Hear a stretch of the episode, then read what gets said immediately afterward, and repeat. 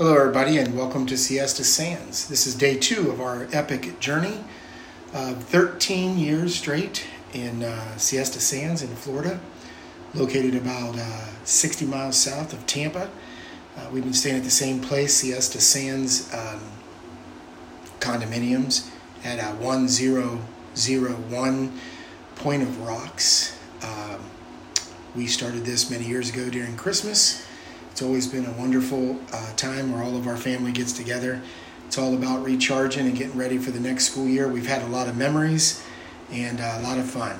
Absolutely enjoy our time here at uh, Siesta Sands. We got uh, plenty of opportunities to get in the sun, hang out with family and friends, eat good food, and um, then uh, get ready for the college football games as well as uh, the new year. This new year we're going to ring in is 2023. Lots of travel planned, lots of excitement, and really looking forward to a great time.